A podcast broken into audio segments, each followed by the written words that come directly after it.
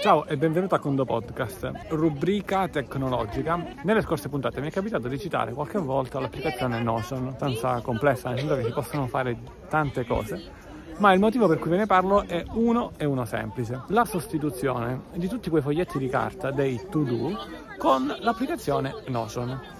Poi, nel momento in cui magari inizierai a utilizzare questa applicazione e diventerai più esperto, vedrai che si possono fare tante altre cose, come ad esempio condividere con colleghi, eccetera. Partiamo dal punto che innanzitutto è gratuita, è installabile su qualsiasi dispositivo e anche sul computer. Dove vai a scrivere le cose al volo che devi fare? A me personalmente mi è capitato nel corso del tempo, dei mesi, degli anni, inizialmente di scrivere su dei pezzi di carta, oppure potremmo pensare a delle agende, oppure potremmo pensare a delle lavagne. Storicamente uno cosa fa? Inizia a scrivere su dei pezzettini di carta, ma il problema è che a volte le cose da fare al volo sono maggiori delle cose che vengono fatte, quindi di giorno in giorno queste si accumulano. E una delle tecniche è ok, le accumulo, se poi non le faccio vuol dire che non le devo fare ed elimino i foglietti. Ma poi può succedere sostanzialmente che ci si sposta, si va da qualche altra parte e non si trovano.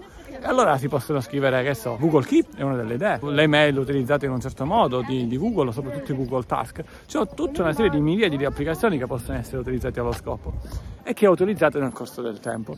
Ma alla fine, per alcune cose, mi trovavo sempre a utilizzare dei foglietti di carta a fianco al computer, a volte dei quaderni o altro. Da quando utilizzo Notion, e invece questa cosa è cambiata. E sarà sicuramente una cosa soggettiva però ti invito a provare. Ho eliminato effettivamente davvero tutti i foglietti ma se ti parlo io di foglietti che sono contro la carta evidentemente apprezzi l'onestà. Ti dico anche che la prima volta che l'ho installata ho trovato un po' di osticità non è un'applicazione recente esiste da numerosi anni l'avevo già sentito anni fa però non l'avevo voluto installare.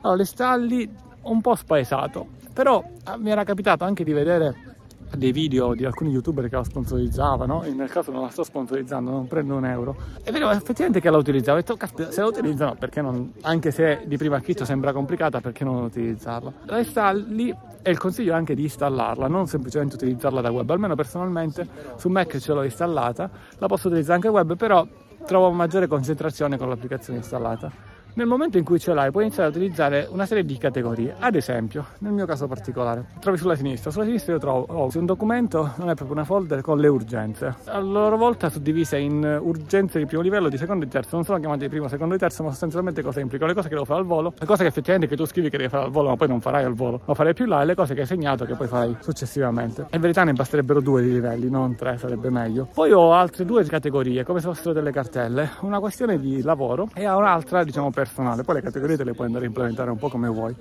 Ad esempio, in una di quelle di lavoro ho un altro sottoelemento che sono i conto podcast, un file in cui verrà mettere tutte sei note. La cosa carina di mm, Notion è che tu il documento te lo strutturi come desideri, ad esempio dei bullet point, oppure una checklist, quindi quadratini con le cose che vai a dire che hai fatto, o un elenco di cose. Insomma, è un documento libero che riesci a categorizzare, riesci anche a condividere con altre persone e riesci anche facilmente a inserire allegati, foto. Mi capita di ricevere delle fatture elettroniche in azienda e quindi di aspettare di riceverne alcune. Ho un foglio con le fatture da ricevere, in cui magari mi allego al volo gli scontrini, così so lo stato. Allego significa che faccio una foto, la inserisco là, so in che stato siamo. Poi è chiaro, per tutte queste cose, nello specifico parlavo dei podcast, è chiaro che una cartella su Google Drive con tutti i podcast ben organizzato, ma con le note al volo fai così. Nella puntata scorsa, sulla rubrica tecnologica, dicevo che a un certo punto sono svegliato di notte e non lo consiglio, non mi capita in genere, sono sicuro, sono, cioè mi capita per i bimbi, ma non per scrivere cose al volo. E ho scritto una nota lì, perché? Perché l'applicazione installata sul cellulare, un po' come Google Keep, al volo riesce a scrivere delle note, riesce a trovare la cartella e scrivere al volo ed è automaticamente sincronizzata con tutti gli altri dispositivi.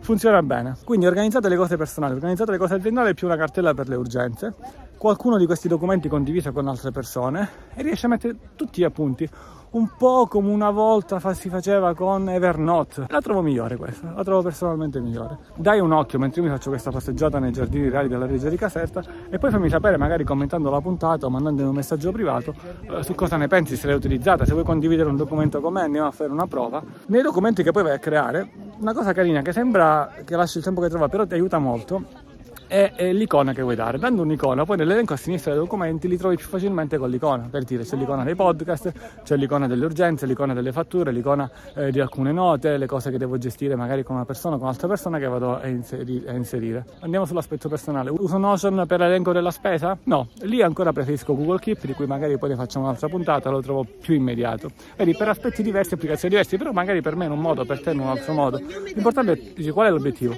Sapere che tutte le cose da fare le trovi lì, ben organizzate, con tutte le note e sparisce la carta. Per me che giro spesso è una cosa molto importante, soprattutto che non ho un posto fisso dove lavorare, molto molto comodo. Per l'utilizzo di cui ti ho parlato è tutto gratuito. Dopodiché c'è tutta una serie di altre funzioni per gestire database in maniera molto più complessa e lì potresti dover pagare per utilizzare ma non ne abbiamo parlato in questa puntata. Quello che ti ho detto è assolutamente gratuito. Come parola chiave Reggia con il Conto Podcast è tutto. Un caro saluto all'ingegnere Antonio Bevacqua e a conto presto.